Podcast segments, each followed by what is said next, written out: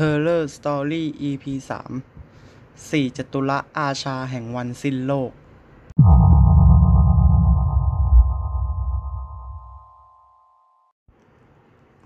ในตำนานได้ระบุเอาไว้ว่า พระเจ้าทรงเปิดผนึกออกมาทีละดวง เพื่อนำเอาสี่จตุระอาชาออกมาใช้ในยามที่โลกถึงวันพิพากษา โดยสี่จตุระอาชานี้แหละ จะเป็นวันที่นำพามนุษย์ไปสู่วันสิ้นโลกอย่างแท้จริง เราจะมาทำความรู้จักกับพวกเขากันดีกว่า ว่าคนม้าทั้ง 4 คนนี้มีใครกันบ้าง 1. โรคระบาดจตุระอาชาตนแรกคือโรคระบาดในคัมภีร์ได้ระบุไว้ว่าจะปรากฏมาในรูปลักษณ์อัศวินขี่ม้าสีขาว ที่สวมมงกุฎและถือคันศรไว้ในมือ เป็นตัวแทนของโรคระบาดที่ทำให้เหล่ามวลมนุษย์ต้องทุกข์ทน กับการแพร่กระจายของโรคร้ายที่ฆ่าชีวิตของเพื่อน คนรักหรือครอบครัวไป โดยการแพร่กระจายของโรคระบาดที่ว่าเนี่ยทำให้ผมอดคิดไม่ได้ว่าการมาของโควิด นี่อาจจะเป็นสัญญาณของโลกเรา ที่กำลังจะคัดสรรมนุษย์ใหม่ เหมือนคำพูดที่ว่าอ่อนแอก็แพ้ไป 2. สงครามจตุรอาชาตนที่สองจะมาในรูปลักษณ์อัศวินขี่ม้าสีแดงและกวัดแกว่งดาบที่มีประกายไฟขนาดใหญ่ ออกมาจากจตุรอาชาตนนี้ เป็นตัวแทนของสงครามทำให้มนุษย์เข็นฆ่ากันเอง จากทั้งการแย่งชิงแผ่นดิน และการแย่งชิงสิ่งของที่มีค่า หรือเพียงเพราะไม่ต้องการให้มีสิ่งนั้นอยู่ ซึ่งเอาจริง ๆ แล้วเนี่ย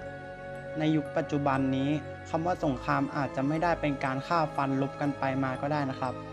เพราะอาจจะมีอีกหลายอย่างที่ทำให้เกิดความแตกแยก ยกตัวอย่างง่าย ๆ เช่น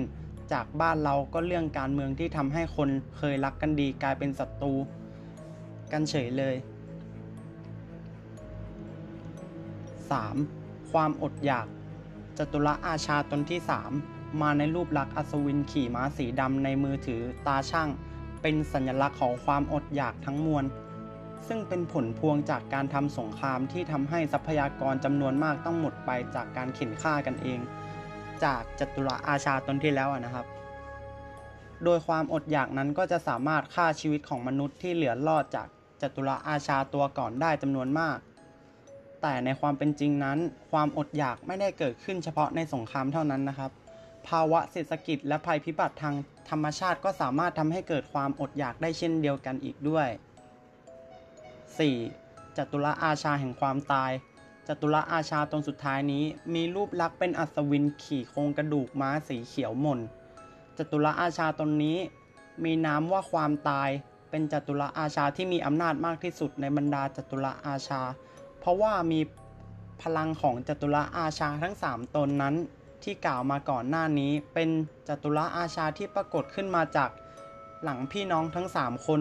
มาโลดแล่นในโลกใบนี้แล้ว จัตุรอาชาตนนี้ก็จะมามอบความตายให้กับมนุษย์โลกที่ยังเหลืออยู่จากการอารวาสของจัตุรอาชาตนก่อนจนหมดสิ้น ซึ่งนั่นก็หมายถึงว่า การสิ้นสุดของมนุษยชาตินั่นเอง ฟังกันแล้วผมก็แอบหดหู่เหมือนกันนะครับเนี่ย